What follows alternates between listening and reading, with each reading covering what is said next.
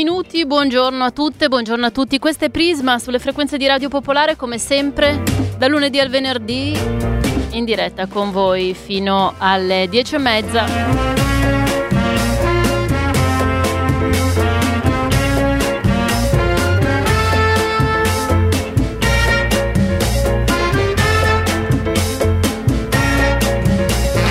Buongiorno da Lorenza Ghidini e da Roberto Maggioni in Studio 1. Ciao Roberto. Ciao, ciao.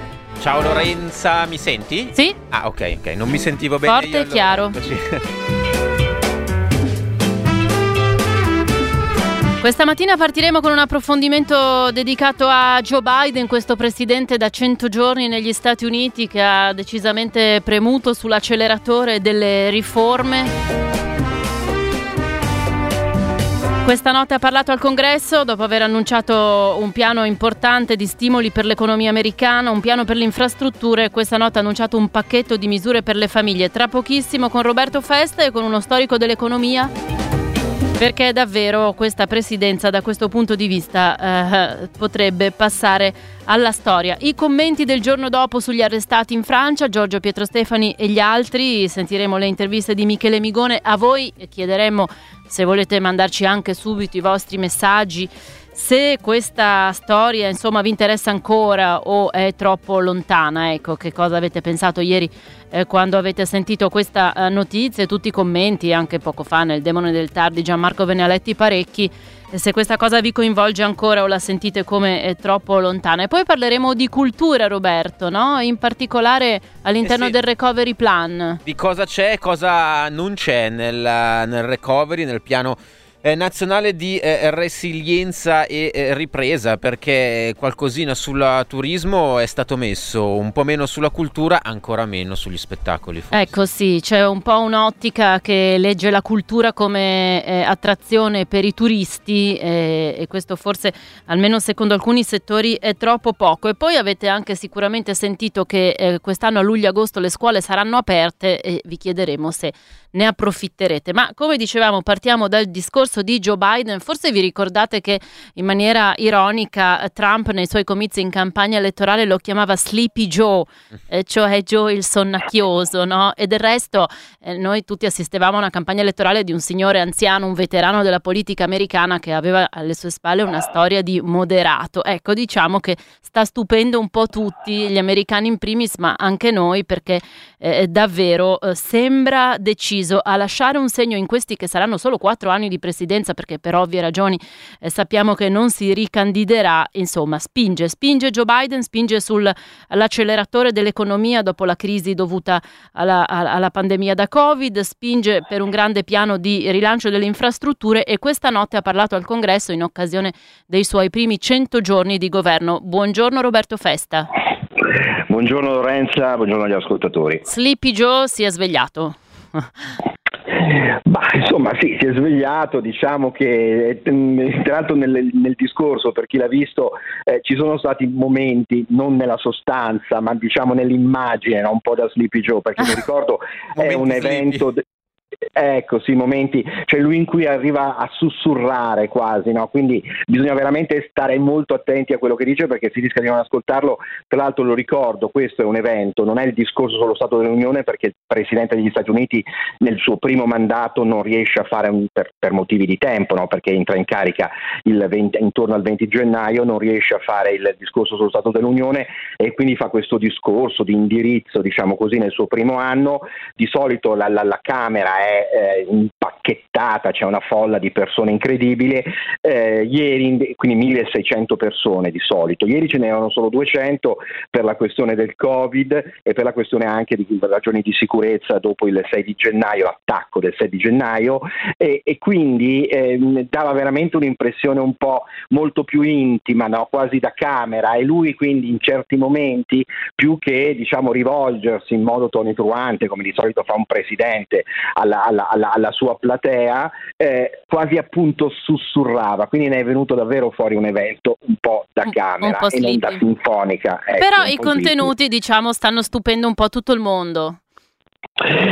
Sì, i contenuti sono piuttosto, piuttosto forti anche rispetto appunto eh, le, le, previsioni, cioè praticamente Biden ha eh, schizzato, delineato un piano molto forte, potente, imponente di intervento del governo federale nella vita proprio degli americani, no? quindi per migliorare le condizioni eh, di vita, per raddrizzare le, le, diseguaglianze che ormai sono diventate inaccettabili, per, banalmente potremmo dire per redistribuire la ricchezza. Allora va ricordato che questo è il terzo piano che lui ehm, mette in, in atto, no? c'è stato quello da 1900 eh, miliardi che era quello diciamo, eh, di eh, stimoli all'economia dopo il, il, la, la, questione del, della pandemia, poi c'è stata, la, e quello è, è già passato, no? diciamo ehm, così, poi c'è stato un altro, eh, quello si chiamava l'American Rescue Plan, poi c'è stato invece l'American Jobs Plan, che è quello che lui ha soltanto proposto e che quindi inizia il suo corso al congresso, che sono 2.300 miliardi di dollari per migliorare il tessuto infrastrutturale del paese, la transizione ecologica, eccetera. E questo invece era l'American Families Plan del valore di 1.800 miliardi di dollari. Quindi in realtà il governo di Joe Biden nel giro di eh, tre mesi mobilita 1.800, 1.900 e 2.300 miliardi. Quindi siamo oltre i 5.000 miliardi di eh, dollari. È una massa di denaro enorme, superiore in, in, in, in percentuale a quello che lui che aveva fatto um, Roosevelt nei, nei, nei, primi 100 giorni della sua presidenza. È un piano delle famiglie che eh, diciamo, prevede investimenti da mille miliardi di dollari e incentivi fiscali da 800 miliardi di dollari. E dentro ci sono diverse cose, per esempio c'è il pre-kindergarten, cioè il, il, la, diciamo, l'asilo per i bambini di 3-4 anni, universale e gratuito. Ci sono i congedi parentali e per motivi di salute che dovranno essere pagati, c'è un allargamento della, della, della sanità pubblica, della, della, dell'Affordable Care Act, l'Obama Care, eh, che riguarderà soprattutto, dovrebbe riguardare soprattutto le comunità afroamericane e ispaniche, quindi le ehm, minoranze, c'è la, la, la, volontà di estendere fino a renderla definitiva la Child Tax Credit, che è un incentivo fiscale per le famiglie con i figli, e poi c'è il college, il community college gratuito. È, è un welfare college... state che diventa più simile a quello europeo, Roberto? Sì, sì, in parte sì, sicuramente sì, è diciamo, la presa di eh, coscienza mh, da parte, del, del, in questo caso, del governo americano della necessità del ruolo dello Stato, del pubblico nel rilancio dell'economia e nel miglioramento delle condizioni economiche. Da questo punto di vista lui ieri l'ha anche citato, ehm, eh, il New Deal Roosevelt è il suo punto di riferimento, l'altro grande punto di riferimento sicuramente è la Great Society di ehm, Lyndon Johnson e, e, e, in qualche modo ribalta, cioè quello che è importante soprattutto, che molti mettono in, in evidenza, è il ribaltamento del paradigma che in qualche modo economico, politico, sociale che ha dominato gli ultimi 40 anni della politica americana e non solo, cioè quando Ronald Reagan appunto diceva che il governo è il problema, qui c'è il ribaltamento della prospettiva e il governo diventa lo strumento per risolvere il problema. E, ecco, sono tanti soldi, come dicevi. Dove andrà a prenderli l'amministrazione Biden? Come saranno garantite le coperture economiche per queste eh, manovre? Ma allora, eh, per pagare il complesso di riforme, diciamo, Biden pensa di aumentare anzitutto la income tax per l'1% della popolazione più ricca, cioè di portarla dal 37 al 39,6% e poi aumentare, far salire le imposte anche sui capital gains per chi guadagna più di un milione di dollari all'anno. Allora, questa è la eh, proposta. Eh, diciamo che il principio di Joe Biden Biden in questo caso ma anche nelle due grandi riforme precedenti, una già passata al congresso e l'altra soltanto proposta, è quello in qualche modo di puntare molto in alto.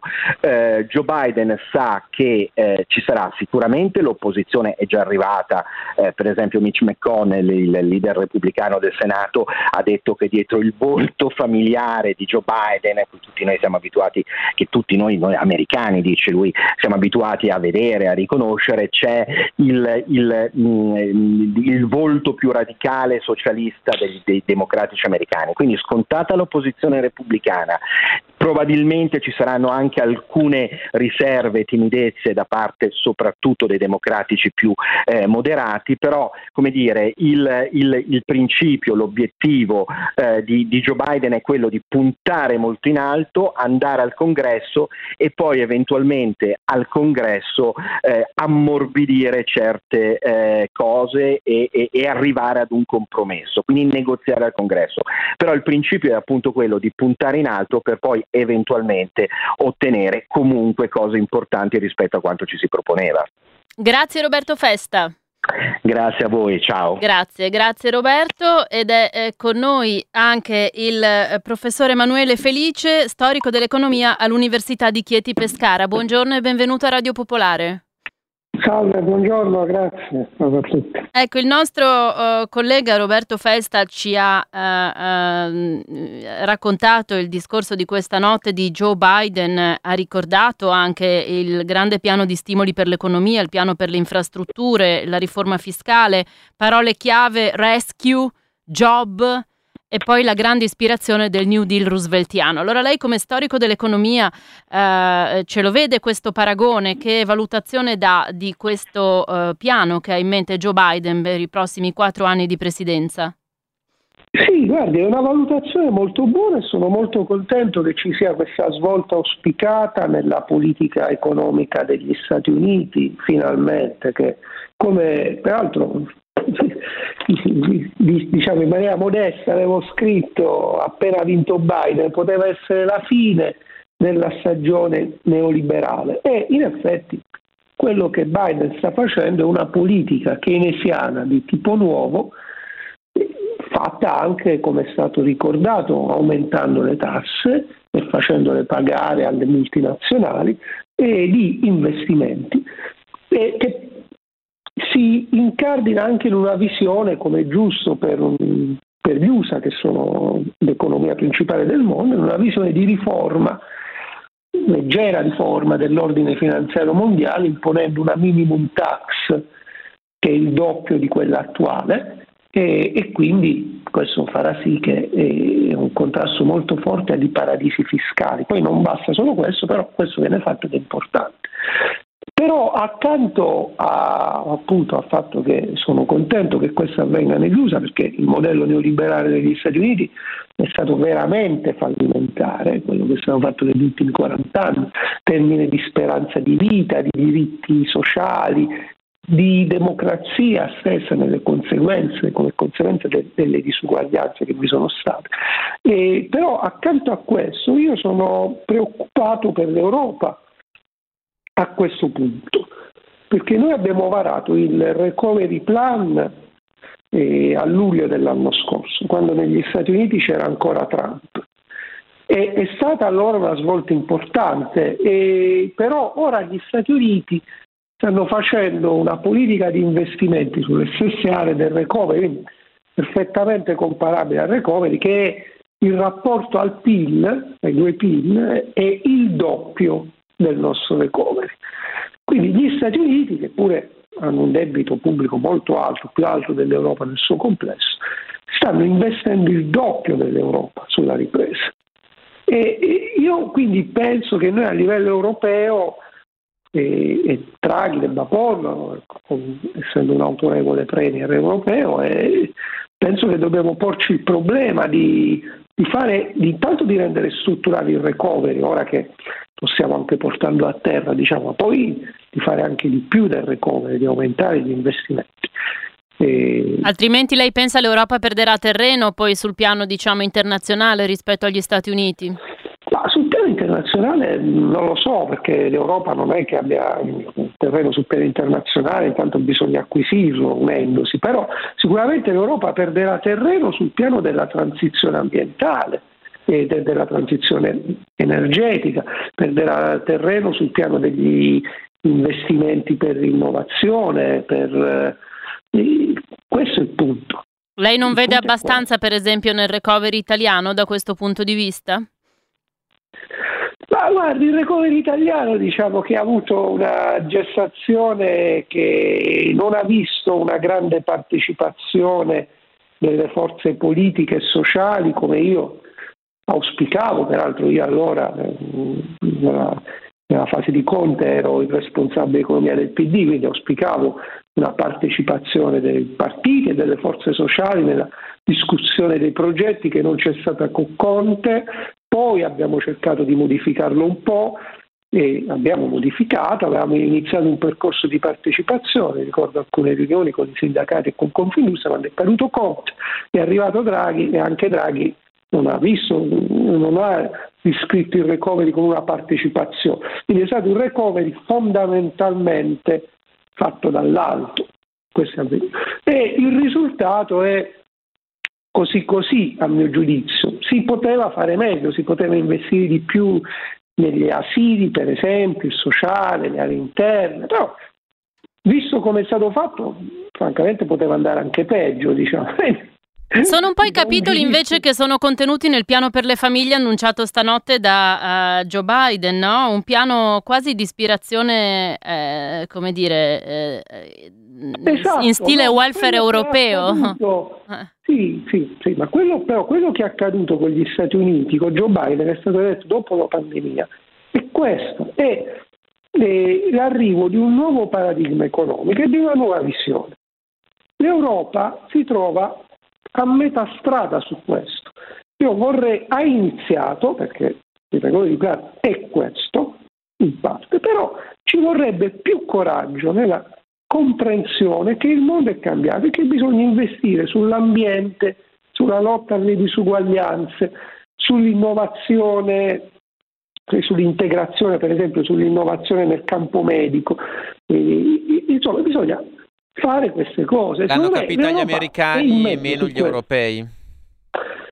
Ma sì, perché Biden è stato eletto dopo la pandemia, una forte reazione alle politiche di Trump durante la pandemia. Questo diciamo che è l'effetto politico del Covid che ci ha fatto riscoprire il sociale a tutti noi. E in Europa non in proprio Italia, tutti evidentemente che, esatto. Certo, certo. in Europa vorrei che questo fosse più chiaro grazie Grazie professor Emanuele Felice, storico dell'economia all'Università di Chieti Pescara. Buon lavoro, arrivederci. Grazie, arrivederci. Arrivederci. Ecco, allora sono le eh, 8 e 58 minuti, così eh, Joe Biden questa notte con eh, questo annuncio davanti a un Senato in realtà mezzo vuoto, ci raccontava contingentato. Eh, Roberto, esatto, con i posti ben distanziati. Immaginiamo, e dunque staremo a vedere eh, questa sfida di Joe Biden per lasciare il segno nei suoi eh, quattro anni di presidenza se andrà a buon fine. Un breve stacco pubblicitario e poi cambiamo argomento.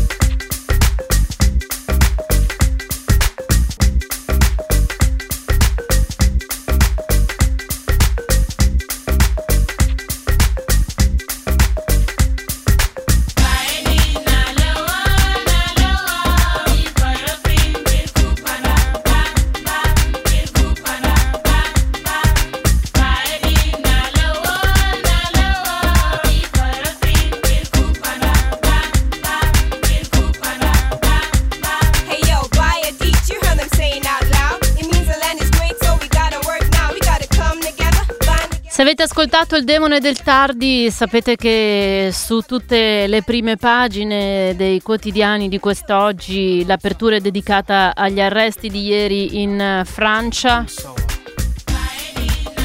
Giorgio Pietro Stefani, Marina Petrella, altri eh, sei ex brigatisti rossi, tre sono in fuga.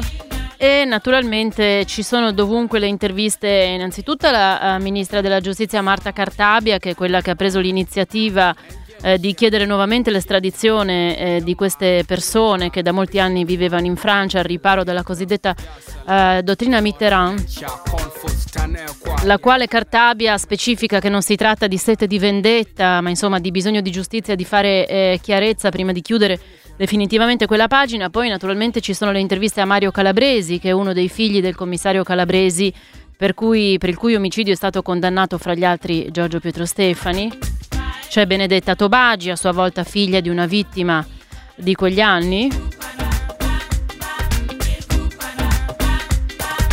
Anche noi questa mattina vi proponiamo dei commenti, due interviste realizzate da Michele Migone e parallelamente vi chiediamo di scriverci eh, sms, telegram al 331 6214 013 per dirci se ecco, queste storie in qualche modo vi dicono ancora qualcosa o le, se- le sentite come troppo lontane del tempo, in effetti di anni ne sono, ne sono passati parecchi. Sì, allora mm, partiamo dalla, dalla prima intervista realizzata ieri è da Michele Migone ed è a Sandro Gamberini. Sandro Gamberini che è l'avvocato di eh, Pietro Stefani ed è stato anche eh, avvocato di Adriano Sofri. Adriano Sofri che tra l'altro potete leggere sulle pagine del Foglio, oggi in edicola. Proprio nel processo naturalmente per l'omicidio calabresi. Sentiamolo a caldo, diciamo. Ma diciamo che mh, provo in questi casi grande amarezza per quel che accade. Non è solo l'amarezza del difensore che ha ritenuto e ritiene Pietro Stefani del tutto innocente rispetto al delitto che gli è stato addebitato, ma all'omicidio del Calabresi, ma eh, è l'amarezza di chi comprende che si, che si fanno vendette tardive in questo modo, come dire, mi sembra che eh, perseguitare un uomo di quasi 80 anni per una vicenda eh, accaduta nel 1972, cioè 50 anni fa, francamente mh, mm, superi un po' la fantasia, nel senso che eh, io penso che questa cosa, voi sul versante dell'Italia, voi sul versante della Francia, dimostra una scarsa attenzione a quella che è eh, come dire, l'elaborazione storica degli avvenimenti. Cioè, nel caso della Francia, io penso eh, che con questa decisione sia una decisione sciagurata, ma non perché, come dire, se fin dall'origine la Francia non avesse accolto queste persone, tra cui Giorgio Pietro Stefani, mm, non dando loro asilo, per così dire, benissimo, come dire, è una decisione che eh, poteva far parte delle regole del gioco. Ma se tu dai ospitalità a una persona da 23, 24, 25 anni, come accade con Pietro Stefani, è eh, del tutto singolare che tu improvvisamente, eh, 24 anni dopo, decida che questa cosa non va più bene e quindi come se le persone, la loro storia, la loro umanità fossero dei pacchi postali, ti prendo e ti rispedisco. Insomma, questa è la cosa che francamente mh, mm, trovo abbastanza sciagurata. Ecco, lei ha detto eh, vendetta tardiva, ma da parte di chi? No, vendetta tardiva nel caso di Edo Stefani perché, come dire, eh, la, la, c'è un, c'è un, un, non è una vendetta che faccia chissà chi, è una vendetta che fa lo Stato. Lo Stato aveva, aveva, ha perseguito eh, Pedro Stefani e Sofri Compressi per questa vicenda hanno avuto storie diverse, Sofia ha scontato la pena, mh, Bonpresso è stato graziato, eh, Pietro Stefani in realtà, e questo va ricordato sempre, perché le notizie che hanno dato oggi i telegiornali, insomma l'informazione salta a pie pari questo aspetto, quando fu condannato definitivamente nel 1997 si costituì, venne dalla Francia dove abitava, si costituì eh, in Italia, andò in carcere con gli altri e eh, andò in carcere perché voleva fare la battaglia per il riconoscimento della sua innocenza. Quindi ci fu la battaglia della revisione, la revisione fu accettata, poi il processo di revisione invece ebbe un esito negativo. A quel punto lui, che nel frattempo era stato rimesso in libertà, ottenuta la revisione, decise che aveva la sua vita in Francia, aveva una famiglia in Francia, una ragazzina anche di giovane età decide di tornare in Francia. Questa cosa va detta perché invece le notizie che giungono sono è fuggito dopo la sentenza di condanna. No, è fuggito, non è fuggito, si è costituito dopo la sentenza di condanna, è fuggito dopo la mancata revisione. Primo punto. Secondo punto, eh, l'altra cosa sciagurata di questo modo di fare informazione è che tutto diventa eh, grigio in un unico contesto in cui hanno arrestato degli ex terroristi. Ecco, definire Giorgio Pietro Stefani un terrorista è francamente fare un'operazione che tradisce la sommarietà con cui si, danno, si, si, si, fa informazione, nel senso che Pietro Stefani non è mai stato un terrorista, non ha appartenuto a nessuna organizzazione terroristica, gli è stato addebitato un omicidio. Punto. Ecco, eh, lei ha avuto modo di stare in contatto con Pietro Stefani in questi anni oppure no? Beh, in quest- sono alcuni anni che non ho contatti, so che non è in buone condizioni di salute, ma insomma diciamo che non ho contatti diretti. Mm, ma ehm, ma eh, sì, indiretti sì, tramite amici, insomma, tramite eh, persone che in qualche modo l'hanno visto, quindi indiretti sì. Ecco, il fatto che la Francia abbia posto fine alla dottrina Mitterrand adesso e che il governo italiano si sia speso molto per eh, avere, diciamo, poter eh, avere eh, Pietro Stefani e gli altri eh, che sono stati coinvolti in questa operazione, che significato ha dal suo punto di vista? No, guardi, io questo faccio fatica a valutarlo, penso che non si sia speso molto adesso, cioè questa cosa già era è stata presente con dichiarazioni del vecchio ministro di Grazia e Giustizia, cioè di Bonafede, cioè non è da oggi che l'Italia si spende formalmente per ottenere il loro ritorno, cioè il ritorno dei condannati presenti in Francia mh, nel nostro paese.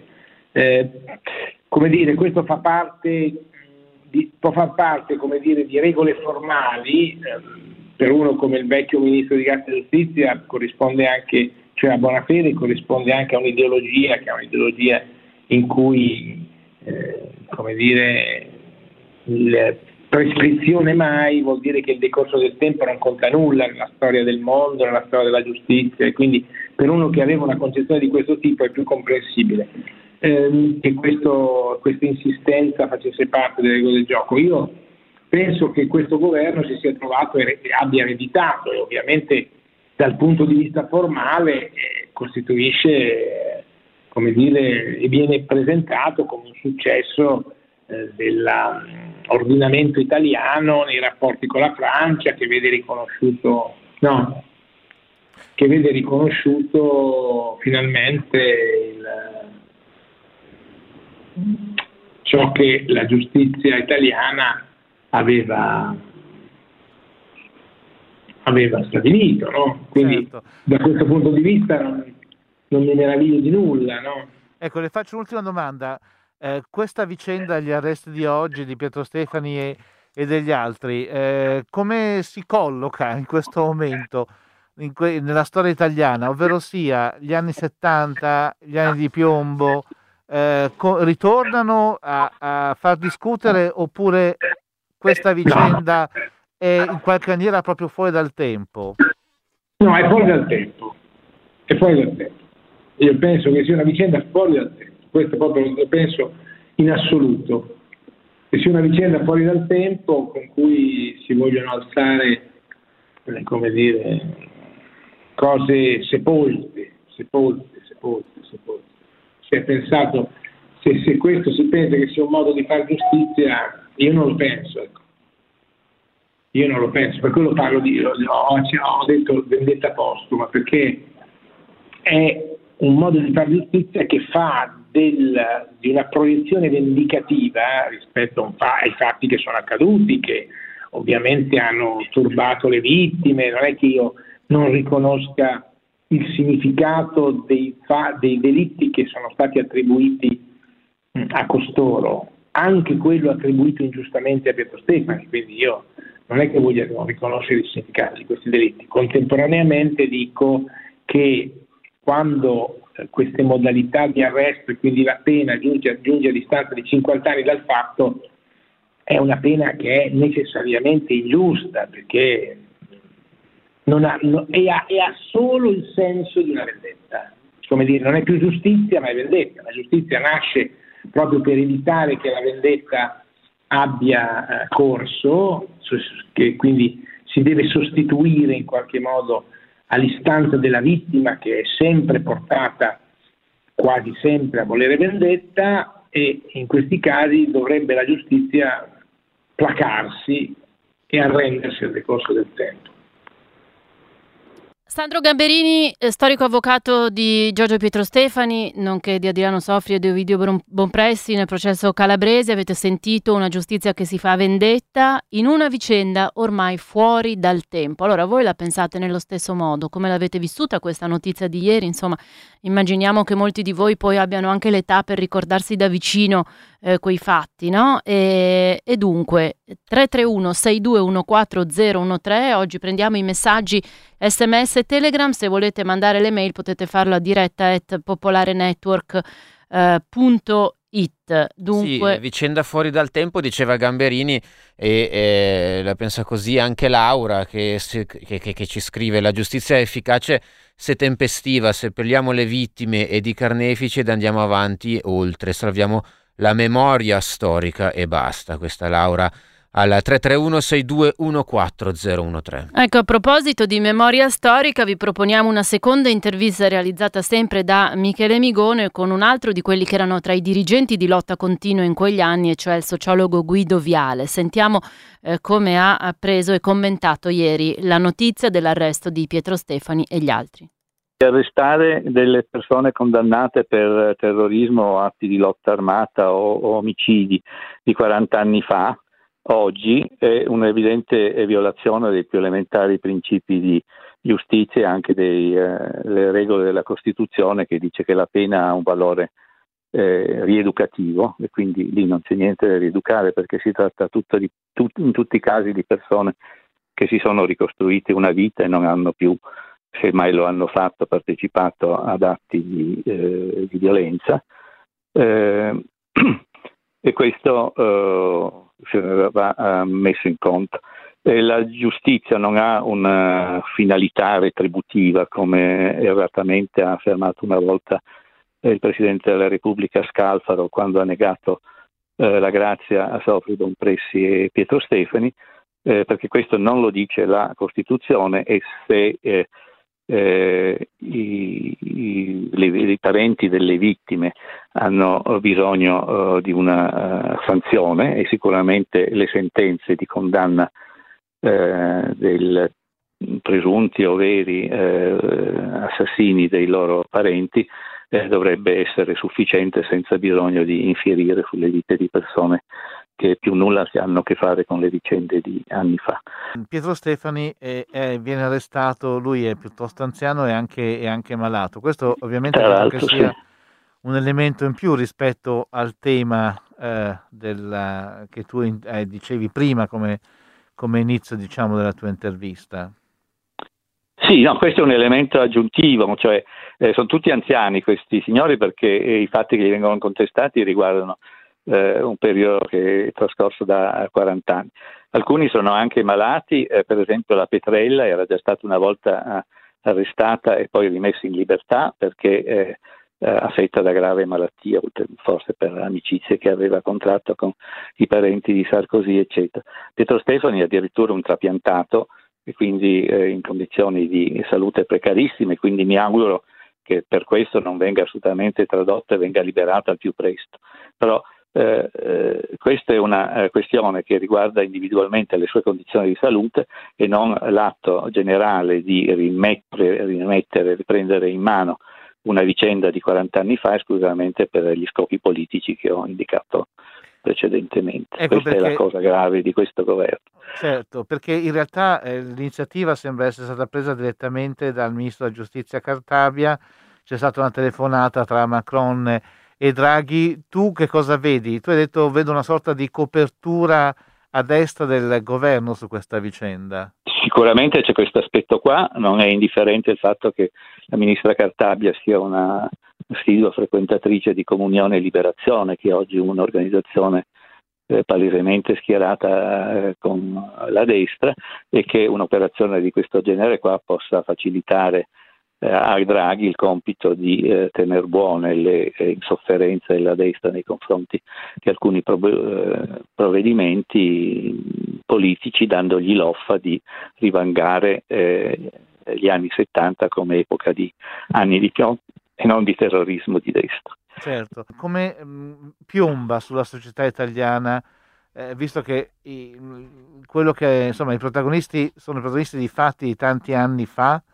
Piomba molto male, nel senso che non avrà molte conseguenze a parte il destino individuale di queste persone che eh, ne sono le vittime, perché eh, il seppellimento eh, della discussione eh, sugli anni 70 è stata un'operazione complessa portata avanti da eh, tutte le forze governative, partitiche, eh culturali anche, eh, seppellendoli come anni di piombo invece di far vedere come è stata proprio l'animazione la, del terrorismo di Stato a imprimere una svolta irreversibile alla gestione della giustizia e dell'ordine pubblico in Italia, di cui ancora adesso subiamo le conseguenze. Eh, la grande aspirazione alla giustizia, all'equità, a, a delle leggi eh, che fossero eque nei confronti di tutti che hanno animato gli anni 70 sono state seppellite proprio grazie al fatto che eh, quelle aspirazioni sono oggi invece ricordate ufficialmente esclusivamente come gli anni di piombo. Penso che però la maggioranza della popolazione italiana abbia in questo momento ben altre cose a cui pensare, per cui a parte rifoccolare un pochino, ringalluzzire la destra che avrà la possibilità per alcuni giorni di riempire le prime pagine dei giornali con eh, le accuse nei confronti della sinistra eh, intesa come eh, corresponsabile degli anni di piombo, eh, la cosa poi eh, dal punto di vista mediatico si affiorerà presto. Invece quello che mm, mi sta a cuore è la sorte di eh, queste persone eh, a cui si tende, tenta di rovinare gli ultimi anni della vita dopo che per 40 anni avevano cercato di rifarselo. E questo è Silvio Viale, eh, sociologo. Guido e... Viale. Guido Viale, pardon. Ehm, Guido Viale, naturalmente, sociologo ed ex dirigente di lotta continua. Sono arrivati tanti messaggi mentre parlavano Gamberini e poi adesso anche Viale. Eh, al 331-6214-013. Diversi di questi messaggi eh, si sono sentiti eh, turbati da quello che diceva Gamberini e ribaltano, diciamo così, la prospettiva eh, per esempio Roberto dice se valesse il discorso sono passati 50 anni, perché non farlo anche per gli ex nazisti? E guardate che io non ci penso neanche lontanamente a mettere nazismo e comunismo sullo stesso piano. Per il resto, dice, condivido quel che ha detto Mario Calabresi, mm, vi rimando semmai al riascolto in podcast del Demone del Tardi, dove Gianmarco Bacchi ha letto l'intervista uh, del Corriere al figlio del commissario uh, Calabresi. E un altro ascoltatore, Gerardo, scrive, non condivido il punto di vista dell'intervistato, stava andando in onda Gamberini, in base al suo ragionamento crimini compiuti 50 anni fa andrebbero dimenticati, quindi sarebbe stato ed è un errore perseguire i criminali di guerra? E, e, quindi ecco, ci sono diversi messaggi di questo, di questo tenore. Continuate a scriverci al 331 6214 013, ci sono anche diversi messaggi che parlano invece delle stragi di Stato che sono rimaste impunite. Delle stragi di Stato, eh, sì, e dei eh, condannati o indagati eh, di destra, neofascisti per fatti di sangue. Allora, a T ci scrive eh, con tutte le, pers- le perplessità verso la condanna a Pietro Stefani, che lascerei fuori dal mio discorso, non posso non chiedermi quale sarebbe stata la mia reazione se lo stesso impegno fosse stato dedicato a riportare in Italia Delfo Zorzi e mm. quindi eh, appunto si mette l'accento, l'attenzione sui, uh, sui, condannati o indagati. Eh, ma vedi, c'è una gran differenza fra condannati e indagati. E, e, Zorzi è il primo a cui ho pensato anch'io ieri, ma poi mi è venuto in mente che Zorzi è stato assolto in via definitiva per le stragi, sia per Piazza Fontana che per la strage di Brescia, e dunque è un uomo libero. Oltre al fatto che lui furbescamente si rifugiò in Giappone, un po' perché era un appassionato di Giappone, come succede a volte negli ambienti neonazisti, e non solo evidentemente, ma anche perché il Giappone non ha un trattato di estradizione con l'Italia, dunque era proprio tecnicamente impossibile. In ogni caso Zorzi, pur essendo stato condannato in primo grado per la strage di Piazza Fontana, è stato poi assolto in via eh, definitiva e anche per Brescia e dunque... Eh, purtroppo eh, non, è lui ecco, quello cui, con cui dobbiamo paragonare questa vicenda di, eh, di, Pietro Stefani. Fabrizio scrive la vicenda in sé è lontana dalla mia sensibilità, tuttavia perché affidare la clemenza all'arbitrio? Siamo in uno Stato di diritto e la legge deve essere uguale per tutti. Riflettiamo allora su norme su prescrizione e clemenza. Estradizione di ex BR, dato che il reato di omicidio non cade mai in prescrizione, il problema mi sembra chiuso, scrive molto secco F. E, mm, e, poi c'è eh, Danilo che ricorda quello che ci ha detto ieri Norma Rangeri, la direttrice del manifesto che abbiamo intervistato poco dopo la notizia in arrivo da Parigi eh, e, e, e, lui ricorda appunto che Rangeri ha argomentato tra chi uccide per motivi politici e chi uccide per rubare un portafoglio, lei non fa differenza, se ci fosse un qualche tipo di comprensione sarebbe eventualmente a beneficio di chi uccide per rapinare. E poi conclude Danilo che è un abbonato, è fuori dal tempo, siamo proprio definitivamente in un altro tempo. Vi, invece, vi, leggo invece un messaggio di segno opposto da parte di Gianni, eh, dice questa eh, sete di giustizia non ha mai interessato, e fa un caso meno conosciuto, il caso di Fabrizio Di Celmo ucciso da una bomba in un hotel cubano, da una bomba collocata dal terrorista Posada Carriles. Eh, reo confesso al soldo della CIA. Ecco, questo per dire che poi bisognerebbe eh, trattare tutti allo stesso modo, no? Sì, va molto il paragone, come dicevi, con i criminali di guerra nazisti. Francesco, come al solito, due pesi e due misure. Applichereste l'oblio del tempo eh, ai criminali nazisti eh, che sono ancora eh, ricercati? E, ehm... Ecco, Mauro poi anche dice se avessero arrestato dei fascisti, ad esempio i terroristi della strage di Bologna, però io ricordo che la strage di Bologna ha dei colpevoli che sono neofascisti, colpevoli con sentenza passata in giudicato, oltre al fatto che so- c'è un altro processo aperto eh, proprio, proprio, adesso per andare avanti con le indagini. E però Francesca Mambro e Giusva Fioravanti, e non solo loro, sono stati eh, condannati in via definitiva. Quindi è un terreno, ecco, eh, scriveteci al 331 6214 013 e anche Michela dice: Mi dispiace, ma non è persecuzione, come dice il legale di Pietro Stefani. È finalmente arrivato il momento di dirimere le nebbie su quel terribile periodo. Ogni volta che si parla di quel periodo sento sulla pelle il dolore per le vittime e i loro familiari. Ai tempi, giovane attivista vicina a, a Avanguardia Operaia, ricordo l'orrore per l'uccisione del manager in metropolitana e quella di Guido Rossa e di Tobagi. Certo, la giustizia ha tempi delittuosi, ma queste persone hanno degli obblighi di verità nei confronti dei parenti delle vittime e del paese intero, perché troppi sono ancora i lati oscuri. Quanto alla pena da scontare non saprei, conclude Michela, certo loro hanno potuto ricostruirsi una vita, alle vittime non è stata data nessuna chance. Marco, non condivido assolutamente le interviste che avete trasmesso, anzi sono scandalizzato da una persona che ha il coraggio di dire si tenta di rovinare dopo 40 anni delle persone che hanno cercato di rifarsi una vita, se si fermasse un attimo a pensare che invece ci sono delle persone che non hanno potuto rifarsela una vita perché sono state uccise forse non direbbe certe cose, così scrive Marco. 331-6214013, gli ultimissimi messaggi perché siamo già eh, al momento di dare la linea al eh, giornale radio. Eh, vediamo, ecco, poi Anna dice che c'è una differenza, le BR, prima linea, eccetera, furono una cosa, lo stragismo fu un'altra, anche se coevi. Assimilare le due cose è ignoranza storica o tentativo di far dimenticare che nelle stragi c'era la connivenza dello Stato. Eh, siamo al momento di dare la linea al giornale radio eh, perché sono le 9 e 26 eh, minuti. Grazie a tutti quelli che hanno scritto, se ne riparlerà ancora di questa eh, vicenda, credo eh, sicuramente i giornali andranno avanti e poi ricordiamo anche che mh, ci vorranno anni prima che questa uh, estradizione sia diciamo operativa perché adesso si va davanti al giudice in Francia e certo immagino che non sia facile per nessun giudice mettersi di traverso rispetto a una decisione del presidente ma comunque seguiremo evidentemente. Con Prisma ci risentiamo subito dopo il giornale radio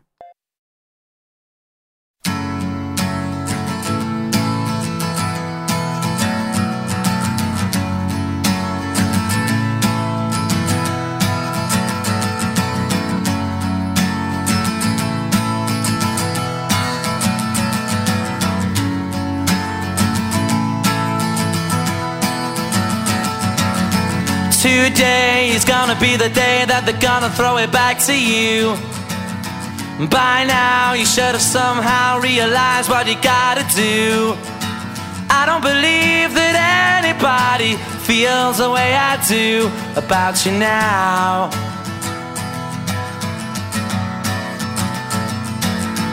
Backbeat, the word is on the street that the fire in your heart is out. Sure you've heard it all before, but you never really had it out. I don't believe that anybody feels the way I do about you now.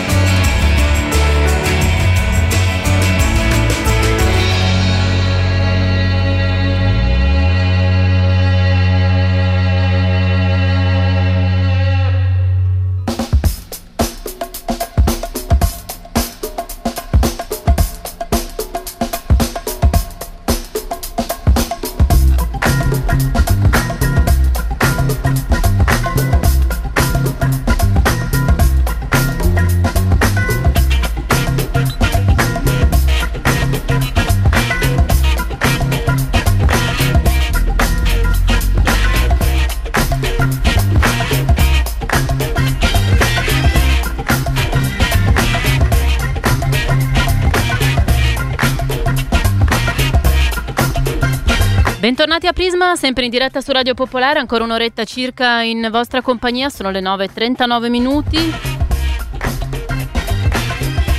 Questa mattina c'è il Consiglio dei Ministri in cui verrà definitivamente approvato il Piano Nazionale di Ripresa e Resilienza, il Recovery Plan, perché poi domani va mandato alla Commissione europea.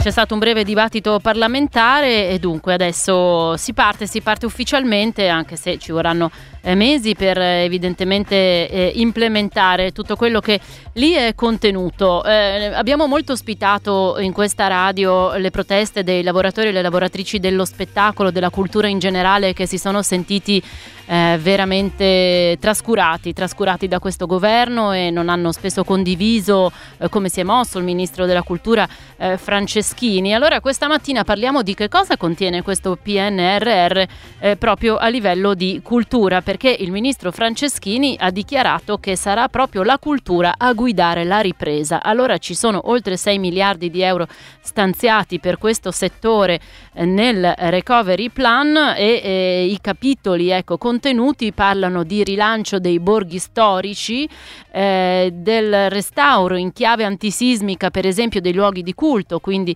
eh, delle chiese e, e, nonché anche in chiave green di un abbassamento dell'impatto ambientale eh, di questi luoghi di eh, culto. Ci sono stanziamenti importanti per Cinecittà, quindi la grande struttura eh, di Roma dove si girano i eh, film e, ehm, e ci sono fondi insieme più in generale turismo e cultura e con uh, tutto quello che questo significa, perché evidentemente eh, in parte le due cose sono anche legate, però eh, non sempre. Ci sono eh, dei settori che forse avrebbero bisogno di un aiuto dedicato, pensato, specifico. Ecco, sì, ehm, appunto, la cultura eh, vista soprattutto come eh, attrazione per i turisti. Mi pare di leggere questo, ma chiedo l'opinione al nostro primo ospite, che è il professor Tommaso Montanari, storico dell'arte, accademico e saggista. Buongiorno e bentornato a Radio Popolare Montanari.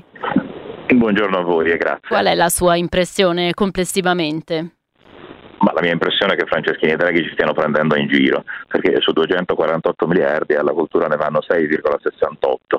E innanzitutto pochissimo, come si fa a dire che eh, 6,68 su 248 sia qualcosa che guida, mi sfugge, forse ho dimenticato l'aritmetica dalle scuole, ma c'è qualcosa che mi sfugge. Eh, in generale il piano mi sembra pazzesco come allocazione delle risorse, questo piano avviene nel cuore di una pandemia tutt'altro che superata che ha messo in evidenza come abbiamo bisogno soprattutto di tutela della salute. Per la salute vanno 15 miliardi, per le grandi opere il cemento 25 miliardi. È molto chiara la priorità più che next generation mi sembra last generation, cioè mi sembra una cosa rivolta al passato, eh, rivolta alla generazione di chi ha fatto i danni e non ha nessuna voglia di, di, ripararli.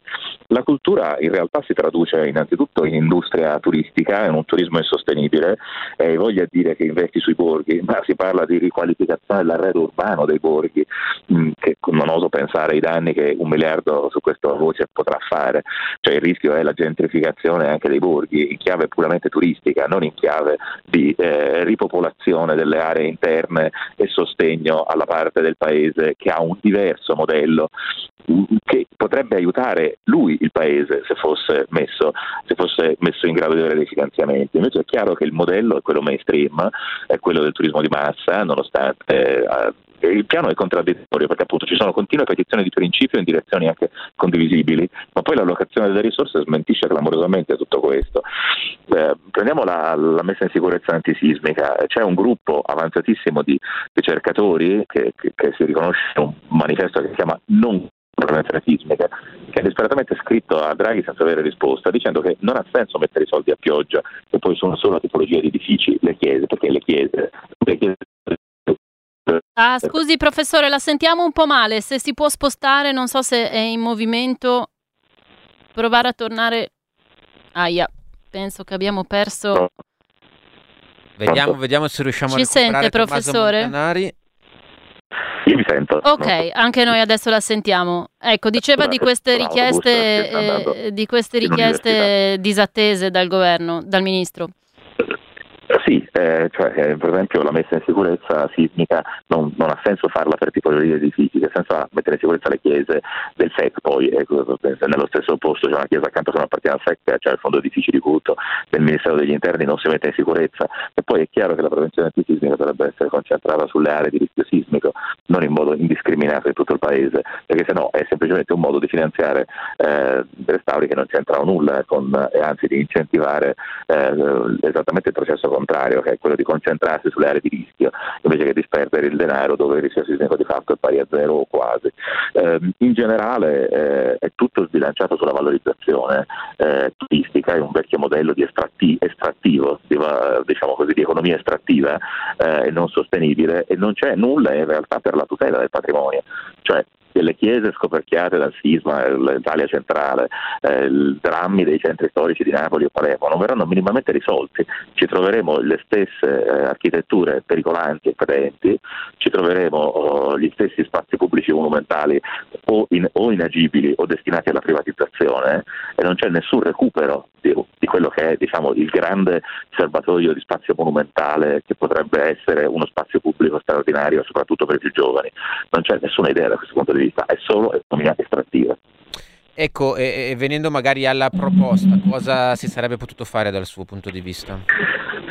Innanzitutto, per esempio, c'è un problema ambientale colossale, cioè c'è la eh, rimessa in sesto del territorio dal punto di vista idrogeologico, il fatto che ogni alluvione eh, si porta via vite umane, economia, territorio. Ci sono nel piano 2 miliardi e 49 a fronte di 25 miliardi per il cemento, per le grandi opere. Cioè io cementifico il territorio con 25 miliardi e poi provo a salvarlo con 2,49 miliardi. Cioè peggioriamo moltissimo la situazione con una foglia di fico improduttiva.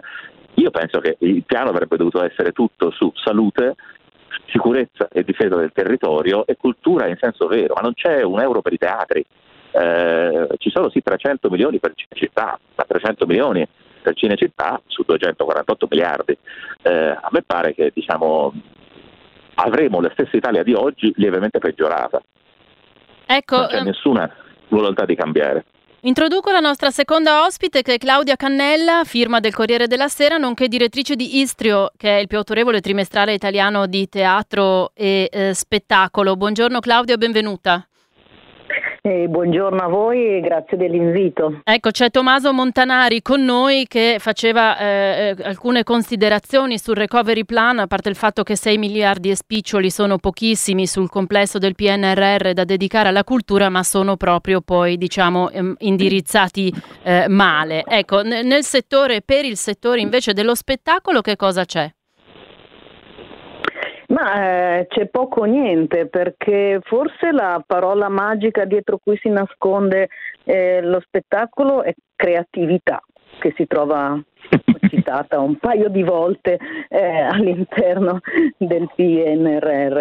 Eh, però appunto per lo spettacolo c'è poco o niente, anche dagli appunti di, di Franceschini eh, in realtà sono solo due le voci che potrebbero avere un riferimento diretto, cioè quella che parla di miglioramento dell'efficienza energetica nei cinema, teatri e musei, cioè in buona sostanza usare i soldi per le ristrutturazioni eh, di teatri che eh, spesso effettivamente essendo teatri storici meravigliosi non sono a norma e non sono eh, assolutamente gestibili dal punto di vista eh, che dovrebbe essere green e questo va benissimo, perfetto.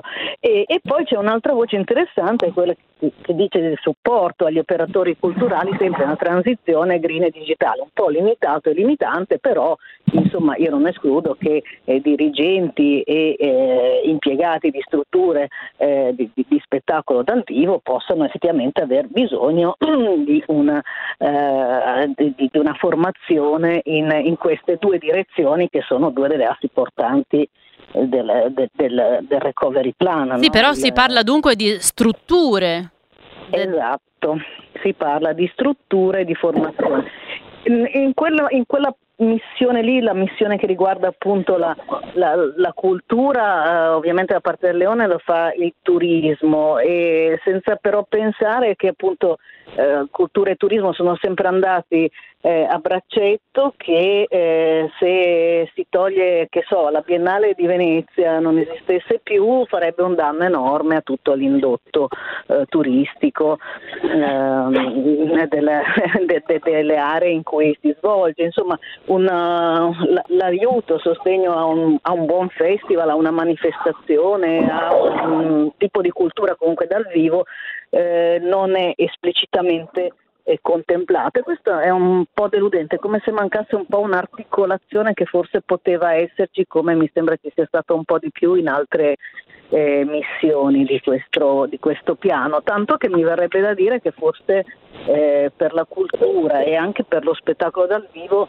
eh, ci sarebbe da indagare in altre missioni, non in quella della cultura, per esempio in istruzione e ricerca e in inclusione e coesione, secondo me ci potrebbero essere degli spunti interessanti a cui anche la cultura potrebbe agganciarsi. Eh, Claudia Cannella diceva, mh, mm, comunque constatavamo, il teatro eh, viene citato poco e male, e, e mi colpisce però che ad esempio la musica proprio non viene quasi neanche considerata, forse non compare mai la parola musica nel capitoletto dedicato al turismo e alla cultura. No, ma non compare neanche la parola teatro. Io per gioco sul, sul, leggendo il PDF del, del PNRR ha fatto cerca. cerca. Ho fatto cerca teatro zero, eh, cerca cultura invece se ne trova tanto, ma quindi anche cerca musica, cerca, forse cerca cinema, ecco quello qualcosa in più c'è visto che molto spazio viene dato a, Cinecittà e alla sua ristrutturazione, però ecco, anche solo a fare questo giochino non emerge. Ehm, e la musica e il teatro ecco, sono cose di cui se... ci nutriamo eh... però eh, tutti, eh, come dire, ehm, eh, quotidianamente, eh, potendolo fare. Quindi magari essendo un pochino più slegate dal turismo sono state anche per questo ancora più dimenticate? Eh, forse sì, appunto, è come se mancasse una, un'articolazione un pochino più dettagliata all'interno di questa missione in cui rientra eh, la cultura. È vero che questo PNRR è come composto da una serie di cornici che inquadrano tutta una serie di, di carenze strutturali che dovremo poi colmare e che poi diciamo il quadro dentro queste cornici eh, sarà dipinto da alcuni ministeri specifici, dalle regioni, dagli enti locali sotto il coordinamento del Ministero dell'Economia. Ok, questo è vero, quindi nessuno pretende eh, che si entrasse nel dettaglio cosa voglio fare per, eh, nello specifico per il teatro, per la musica, per la danza, eccetera, eccetera. Però magari anche un semplice cenno, anche semplicemente in quegli spie- riepilogativi eh, che, che, compaiono oh, accanto a ogni missione poi sviscerata mh, mm, potevano essere eh, interessanti perché allora si poteva anche eh, parlare di, di, di, altre cose che poi peraltro sono trattate in altre missioni, per esempio la lotta al lavoro sommerso, la lotta contro la discriminazione di genere, eh, la cultura come strumento per risanare le periferie e il disagio sociale, oppure l'utilizzo dei beni confiscati alla mafia anche per operazioni di tipo eh, culturale e nel culturale ci sta dentro anche lo spettacolo dal vivo, forse sono eh, anche richiami ad altre missioni che potevano essere fatte anche, anche in quella della cultura, cultura, certamente. A conclusione, Tommaso Montanari, da dove viene secondo lei questa, ehm, questa mm, come dire, eh, trascuratezza verso il teatro, la musica, lo spettacolo dal vivo? insomma, mi pare che questo governo sia l'espressione della classe dirigente che ha fatto l'Italia così com'è, non c'è un'intenzione di cambiarla. E dunque in maniera automatica, col pilota automatico, le priorità sono le stesse di sempre, la cultura e lo spettacolo dal vivo, il teatro poi non sono mai state fra le priorità. Eh, possiamo dirlo serenamente, non gliene importa nulla a nessuno nella classe dirigente italiana di queste cose. E dunque questo piano non è un progetto futuro, per il futuro, è la fotografia dell'Italia così com'è e francamente molti di noi non ci si riconoscono. Grazie allora a Tommaso Montanari, storico dell'arte, e a Claudia Cannella, direttrice eh, del trimestrale Istrio, eh, trimestrale di teatro e spettacolo. Buona giornata a entrambi. Grazie. Grazie a voi, buona giornata.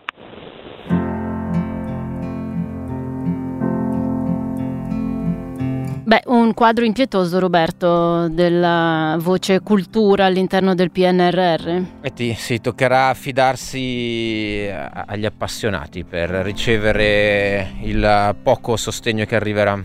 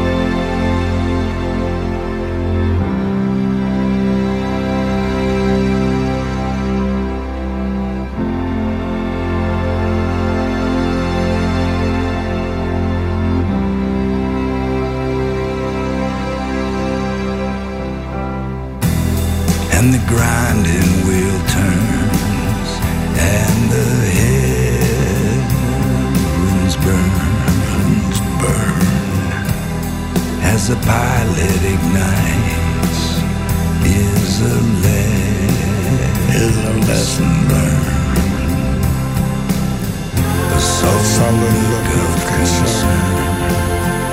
It might make you sad. sad. Like the fluttering bird in a dream you had. See the vanishing act into thinness there. See the stitch in my heart has been free. Has been free together. So tired of wandering around and starting over.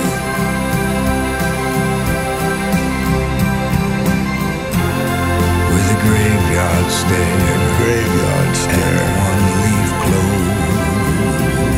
Just the one. Here come the lonely night. I can't escape mind. Can't escape my mind.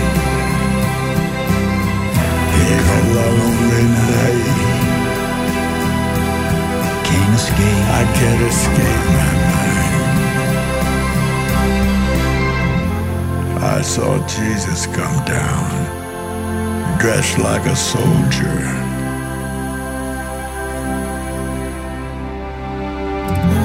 Once I cried like a clown. Now I'm older. Here come the lonely night. Here come the lonely nights. Can't escape my mind. Can't escape my mind. Here come the lonely nights. I can't escape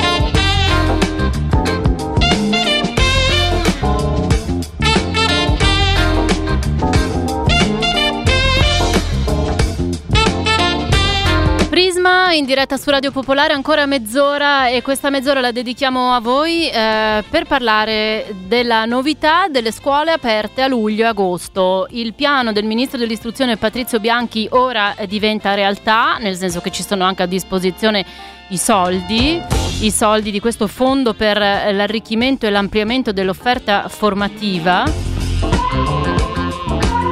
quindi scuole aperte a luglio e agosto, naturalmente su base volontaria e questo riguarda sia eh, i ragazzi, i bambini sia i docenti per permettere di recuperare da un lato un po' la socialità persa in questo lungo anno scolastico un po' eh, solitario e un po' anche per recuperare eh, le materie eh, su cui eventualmente si è eccessivamente faticato durante la didattica a uh, distanza.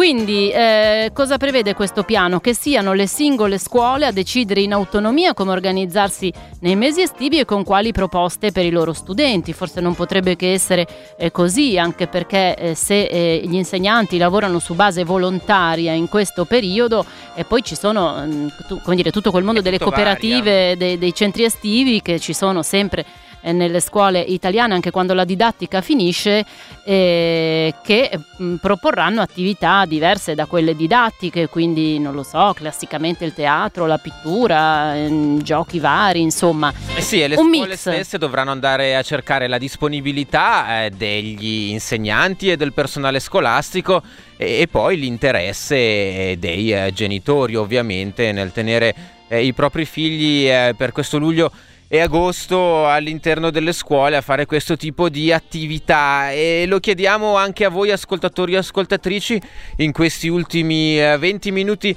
eh, di trasmissione se eh, può intervi- interessarvi una cosa di questo tipo, se ne approfitterete, ecco. Esatto, esatto. Immaginiamo che riguarderà soprattutto quelli di voi che hanno figli più piccoli, che lavorano, che magari a luglio non sanno dove sistemarli e sicuramente questa è una buona iniziativa, però questo riguarda anche delle scuole superiori non ce lo vedo che ritorna eh, no, non molto, a luglio però... e ad agosto a fare qualsiasi cosa verrà proposta. Chissà, magari se deve fare l'estate a Milano per ragioni di famiglia o per qualche altra ragione, magari non Ma... per ripassare le materie, però per fare altre attività di tipo ricreativo, beh, chi lo sa, lo vedremo.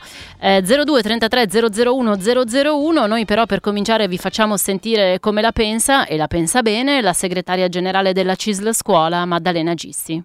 È un'iniziativa molto interessante, una proposta seria, uno spiraglio per um, valutare anche da parte delle famiglie, da parte delle, delle scuole, quali sono le esigenze e quali sono i bisogni che in questo momento i ragazzi, gli adolescenti, i bambini stessi possono esprimere. È un'attività che può essere programmata, eh, liberamente, chiaramente dalle scuole, valutando anche le esigenze che le famiglie esprimeranno, perché mh, molte famiglie si sono già organizzate, hanno esigenze particolari. È chiaro che eh, il percorso si rivolgerà mh, lì dove eh, la scuola lo riterrà opportuno, mh, alle aree più fragili, in quei contesti dove mh, non è stato possibile eh, raggiungere attraverso la didattica a distanza gli alunni, le, gli studenti. C'è anche un, un ulteriore aspetto un periodo molto più ampio oltre l'estate. Eh, I finanziamenti del decreto sostegni che distribuiscono in media più o meno 18.000 euro a scuola per istituzione scolastica eh, possono essere utilizzati entro il 31 di dicembre di questo anno. Mentre se le scuole um, aderiscono, individuano nella progettazione con il Fondo Sociale Europeo, eh, il tempo per um, eh, utilizzare questi finanziamenti è molto più lungo, è dicembre del prossimo anno. Un rinforzo educativo che si può anche mm, eh, distribuire nel corso dell'anno o nel corso dei, dei primi tempi del, dell'anno scolastico prossimo. Non si deve entrare in rotta di collisione con eh, tutte le attività dei centri estivi. Qui si parla, per quel che riguarda questo piano, eh, di queste tre fasi, con quindi eh, giugno rinforzo e potenziamento delle competenze, eh, rinforzo e competenze disciplinari e della socialità in luglio-agosto e ancora invece con potenziamento per il ritorno in settembre, si copre quindi tutta quanta l'estate. Eh, chi eh, gestirà eh, queste eh, attività. Eh, gli insegnanti saranno volontari. La vostra impressione è che si riuscirà a coprire tutta l'attività? Sarà necessario invece prolungare magari eh, i contratti ai precari, fare delle nuove assunzioni? Quello che va individuato sicuramente è mh, quali sono le esigenze attraverso gli scrutini, attraverso anche la rilevazione degli apprendimenti, quali sono le esigenze sulle quali intervenire in, in, in, nei, nei, tempi immediati e diciamo eh, successivamente. Eh, il rapporto di lavoro con eh, il personale precario interno alla scuola o esterno attraverso gli esperti sarà un rapporto costruito sulla base di incarichi, quindi non ci saranno proroghe, ma ci saranno uh, rapporti mh, mm, incarichi eh, che mh, mm, saranno remunerati nel caso del, mh, mm, dei finanziamenti PON con la remunerazione che molti conoscono di attività di progetto. Um, per eh, i precari e anche per tanti eh, giovani che interessati a questa esperienza i neolaureati e anche tanto personale che magari può voler fare questa esperienza, sicuramente se le scuole predispongono i bandi eh, eh, chiaramente faranno anche degli avvisi eh, pubblici, sarà interessante questa collaborazione, ma non escluderei tutto il rapporto con le associazioni del terzo settore, con altri soggetti. Qualcuno mi diceva che ci sono già costruite delle reti, con, uh, in alcuni casi anche con le parrocchie, con degli, delle associazioni che nel territorio hanno, lavorano da tempo eh, su, su, sulle scuole, con le scuole, con eh, i ragazzi e le ragazze. Quindi mh, ci sarà una molteplicità di opportunità. Um, come dicevo, non sono solo un periodo di prolungamento perché è or- non è ordinamentale, né tantomeno eh, dobbiamo dare l'illusione alle famiglie che ci sia la sostituzione del centro estivo perché sono finalità diverse. Certo, lì dove ci sono le condizioni e eh, si vorranno organizzare attività in convenzione con centri sportivi, con um, altri soggetti che si occupano anche di attività culturale, artistica. Eh, museale, eh, musicale, mm, ci saranno eh, chiaramente diverse offerte, però eh, non vorrei che si traducesse il tutto come l'idea della sostituzione del centro estivo. Sì, sì, molto chiaro, insomma, questa non, resta la scuola. Non vorrei sì. né per i centri estivi, ma nemmeno per, non vorrei mortificare la possibilità di un rinforzo educativo che chiaramente la scuola mh, mm, ha mm. come obiettivo. Le scuole hanno un mese di tempo di fatto per organizzarsi perché entro il 31 maggio eh, va eh, tutto 21, definito. Purtroppo il 21. Il 21, figuriamoci ancora meno. Non è un po' poco? Ancora meno. sì, Ecco, di tutta questa vicenda il tempo è il limite e questo non, non aiuterà. Speriamo solo che mh, dal Ministero ci arrivi una risposta sulla, perché abbiamo già richiesto un tempo un po' più eh, flessibile. Eh, le scuole sono preoccupate per, questo, per questa gestione e forse non aderiranno proprio perché perderanno molto più tempo nella progettazione che nella realizzazione delle attività.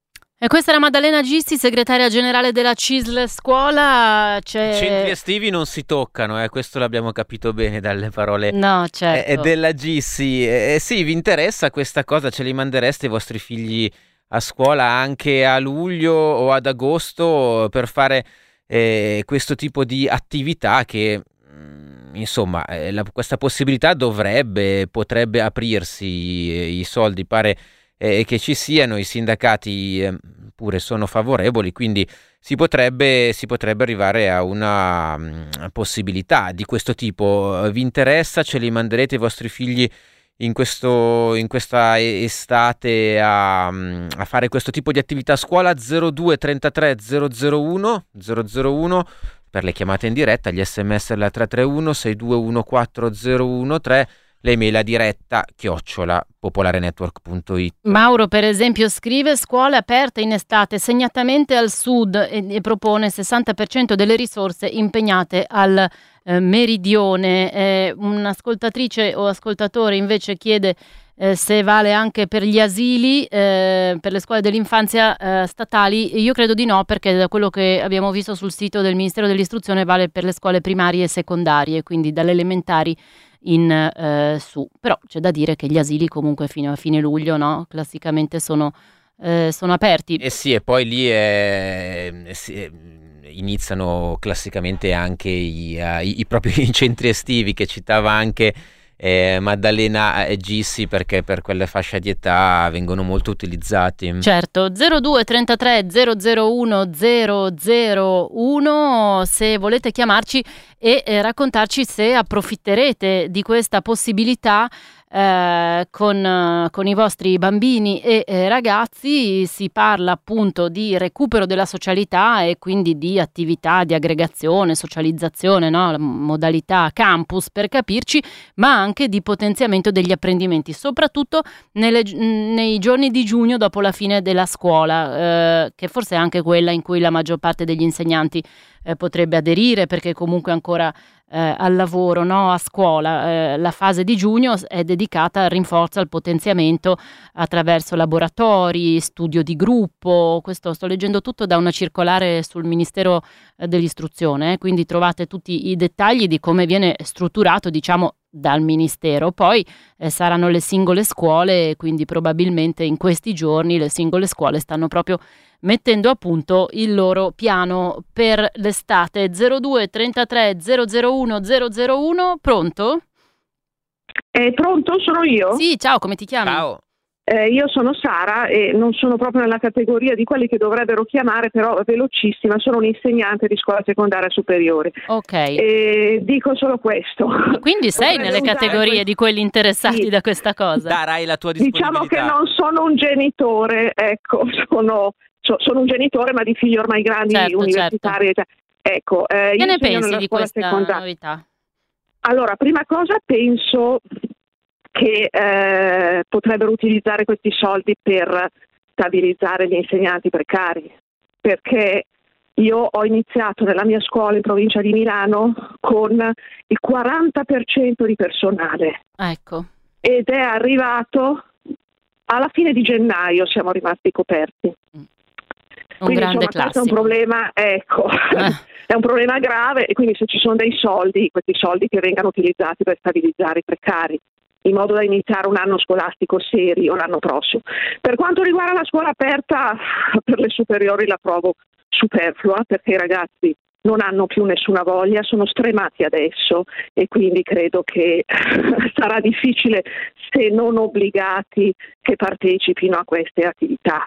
Ecco, Anche a quelle diciamo di eh, socialità e di... mm, Ma oserei dire proprio a quelle di socialità, perché i ragazzi delle superiori hanno voglia di socializzare a questo punto, dopo che sono stati chiusi dentro per un anno, tra di loro, con chi vogliono, come vogliono. mo- a quindi il loro. fatto di a modo loro. E quindi il fatto di venire a scuola lo sentirebbero ancora come un obbligo.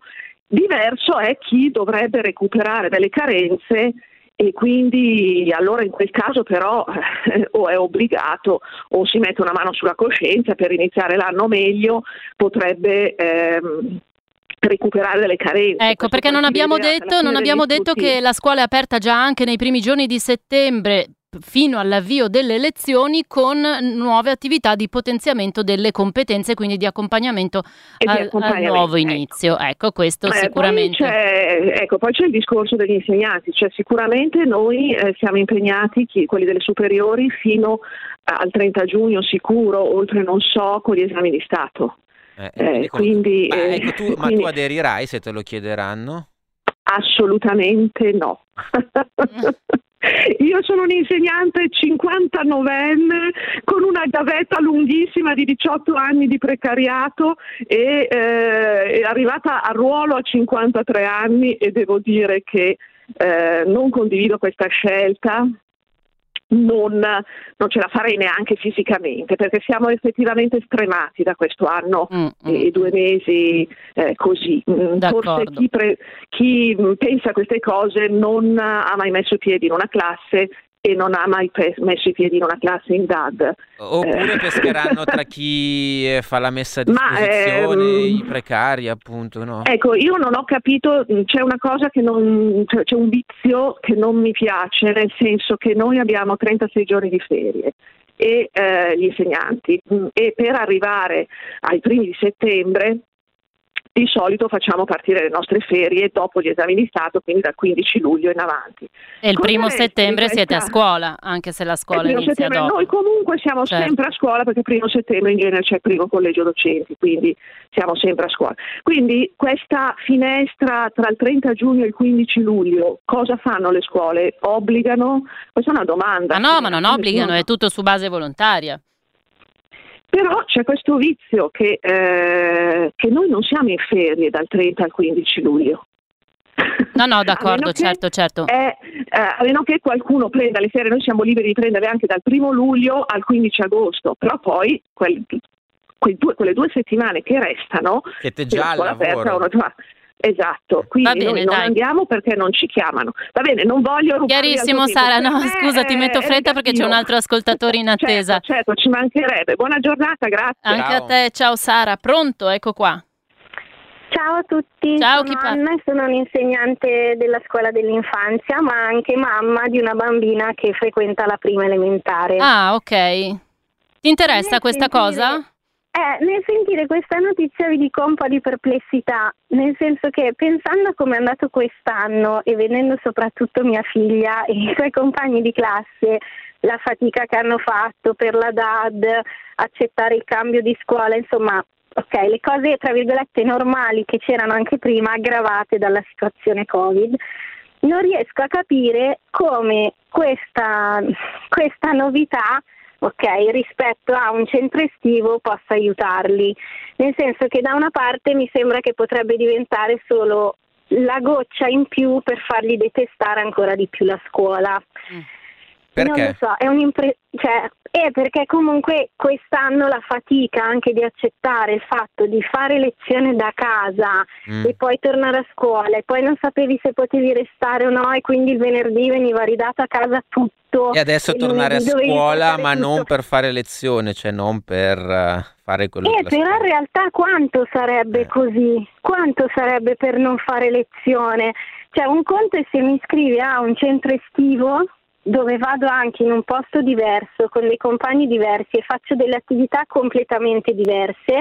E un conto è invece ritornare nella stessa scuola, probabilmente con gli stessi insegnanti, da una parte me lo auguro, dall'altra non so come verrebbe organizzata la cosa e mi chiedo anche come si potrebbe fare, cioè tu ti iscrivi e devi frequentare tutto il mese?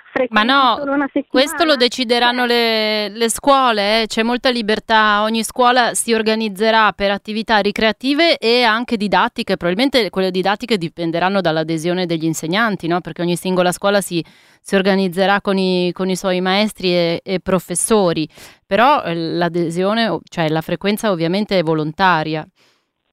Comunque, so, cioè, devi rivolgerti alla tua scuola per può, capire questa cosa. Può perché... andare incontro alle famiglie sicuramente, dall'altro lato però mi chiedo anche appunto la differenza tra quello e un centro estivo, se sta nella parte didattica, mi sembra che potrebbe ricadere sulla voglia dei bambini di ritornare poi a scuola a settembre.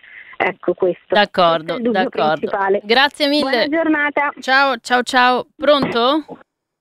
Pronto?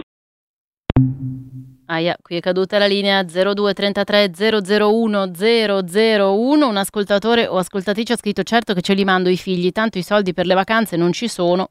Adriana invece scrive: La vedo bene per le primarie e forse per eh, le medie, ma per i più grandi, i più grandi preferiranno invece andare in vacanza, soprattutto chi abita nelle zone di mare. In effetti questo è, è vero, noi parliamo qui da Milano, la situazione esatto, è un po' diversa da po diversa. altre zone italiane. C'è una maestra di scuola primaria che ci scrive alla domanda ce li mandereste ai vostri figli? Bisogna pensare che molti bambini non vanno in vacanza, sia quelli che abitano ai bordi delle metropoli, sia quelli che abitano in montagna al mare o in gran parte del sud Italia, diciamo che quelli meno fortunati sono quelli che abitano ai bordi delle metropoli. Penso che per loro sarebbe un'opportunità per non passare delle estate a volte un po' solitarie e tristi. Sul come verrebbero attuati questi progetti ho delle perplessità. Troppo poco tempo, mancanza di standard qualitativi e convenzioni, ma, e convenzioni magari con i soliti noti, perché certamente eh, rimane il meccanismo delle convenzioni con le cooperative che già eh, classicamente ogni anno organizzano all'interno delle scuole chiuse per la didattica i centri estivi. 02 33 001 001, ancora una telefonata, pronto? Pronto, ciao, sono Sara, sono un'abbonata Ciao. e chiamavo perché ho sentito i discorsi, anche gli interventi degli ascoltatori precedenti, su cui sono in parte d'accordo. Ho una figlia di 13 anni quest'anno ad esempio è stato veramente un anno di grande ansia per come è stata gestita la didattica. Seconda o terza media? Terza, terza, terza. quindi per adesso all'esame. usciamo. Sì, sì, l'esame tra parentesi è una cosa in più, però i professori anche capisco tutte le problematiche, si sono molto irrigiditi, i ragazzi sono dei sacchetti da, da riempire di nozioni. Ecco, io in tutto questo mi chiedo se siano stati anche interpellati pedagogisti e chi si occupa veramente di didattica e di educazione, perché il pensiero, ad esempio, di ritornare a scuola dopo un anno del genere è un incubo, cioè è una cosa veramente incredibile. Eh, assolutamente invece sono d'accordo per le attività creative, per chi si passerebbe comunque eh, un anno magari con un'età inferiore, senza genitori, senza sapere dove andare, perché i centri estivi sono comunque costosi, ecco, a parte gli oratori che non sono proprio dappertutto, eh, questo è un grosso problema, però pensare di nuovo di inserire un programma che abbia a che fare con delle competenze a giugno io non so che, che- eh, cioè, che esperto di, di educazione o che pedagogista potrebbe consigliare una cosa del genere. Infatti abbiamo sentito anche gli interventi degli insegnanti prima, lo dicono, ecco, mi viene solo questo dubbio, assolutamente proteggere chi è rimasto da solo, chi è rimasto indietro, però eh, se il discorso viene affidato agli stessi insegnanti che hanno condotto l'anno scolastico, forse a parte che non sono tutti come gli insegnanti che abbiamo avuto, no- avuto noi sicuramente, però c'è bisogno forse di una riprogrammazione in un altro senso perché i problemi sono stati grossi, assolutamente, non solo per questioni tecniche o di mancanza di risorse tecnologiche, ma proprio dal punto di vista educativo. Ecco, cioè, mia figlia è diventata insonne, Simone ci scrive: avuto... Ho provato a spiegarla a mio Eh. figlio di 8 anni come un'alternativa al centro estivo, è scoppiato a piangere. Ma certo, ma diventa un- eh, veramente un girone d'inferno, ma non lo dico per, per essere esagerata, cioè assolutamente io capisco il discorso di chi invece ha problemi con i figli, non sa in estate cosa fargli fare, però pensare che i bambini siano solo dei, dei cassettini dove infilare nozioni e, e competenze è veramente una concezione al di là di ogni modernità, ecco, cioè basta, basta mm, seguire un attimo, non so, Daniela Lucangeli che parla del rapporto tra emozioni e apprendimento e si capiscono tante cose, ma queste sono esperienze scientifiche, voglio dire. Non capisco perché ci sia questo gap tra chi propone delle soluzioni e chi invece studia, studia l'argomento. Mi sembra un po' particolare, anche se sicuramente l'intenzione è positiva, però ci vuole un po' di riflessione perché altrimenti, cioè, l'altro giorno sentivo che il 90% dei ragazzi interpellati dice di odiare la scuola perché la comune sensazione di noia e di ansia. Cioè, bisognerà farci una riflessione e pensare di proporre forse qualcosa di diverso. Magari potrebbe diventare lo spunto per proporre una laboratori- laboratorietà scusate, diversa. Ecco, questo potrebbe essere cominciare eh, con meno studenti d'estate a, a- a programmare una scuola fatta in un altro modo. D'accordo. Però riproporla così mi sembra veramente incredibile. Grazie, Ecco. grazie, ascoltatrice. Ciao, pronto? Sono io? Sì, ciao, come ti chiami? Sono Matteo. Ciao Matteo.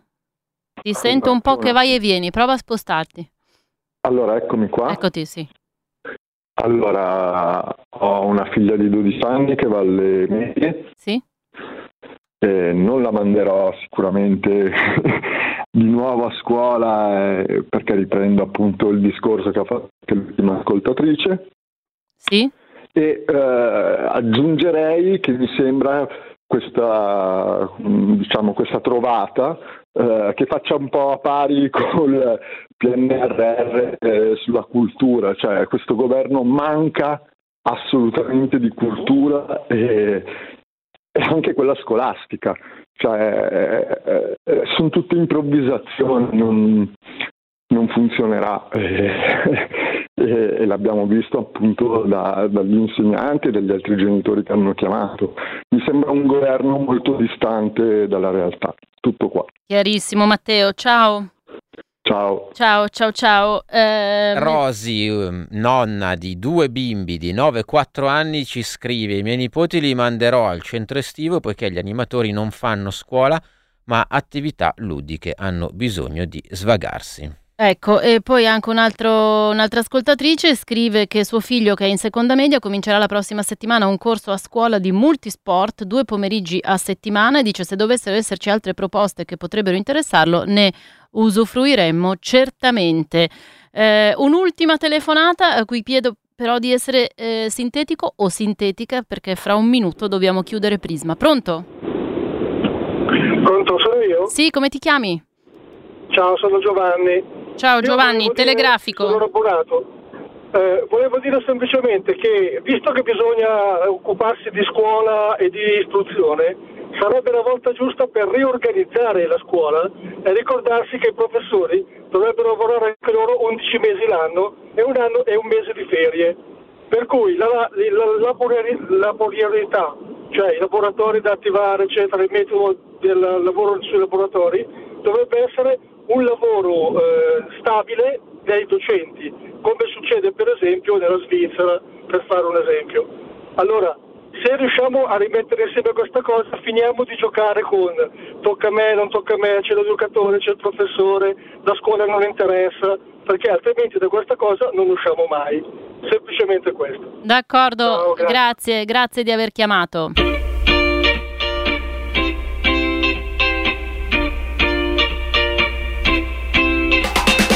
Insomma, mi sembra eh, in maggioranza eh, negativa, negativo il parere dei nostri ascoltatori sì. su questa iniziativa. Magari ne riparleremo a ridosso poi dell'anno scolastico. Intanto grazie a tutti quelli che hanno chiamato e che hanno scritto in questo microfono aperto. Prisma eh, finisce qui e siccome domani è venerdì eh, ci ritroverete alle nove e mezza. Ciao a tutti da Lorenza Ghidini e da Roberto Maggioni, ciao.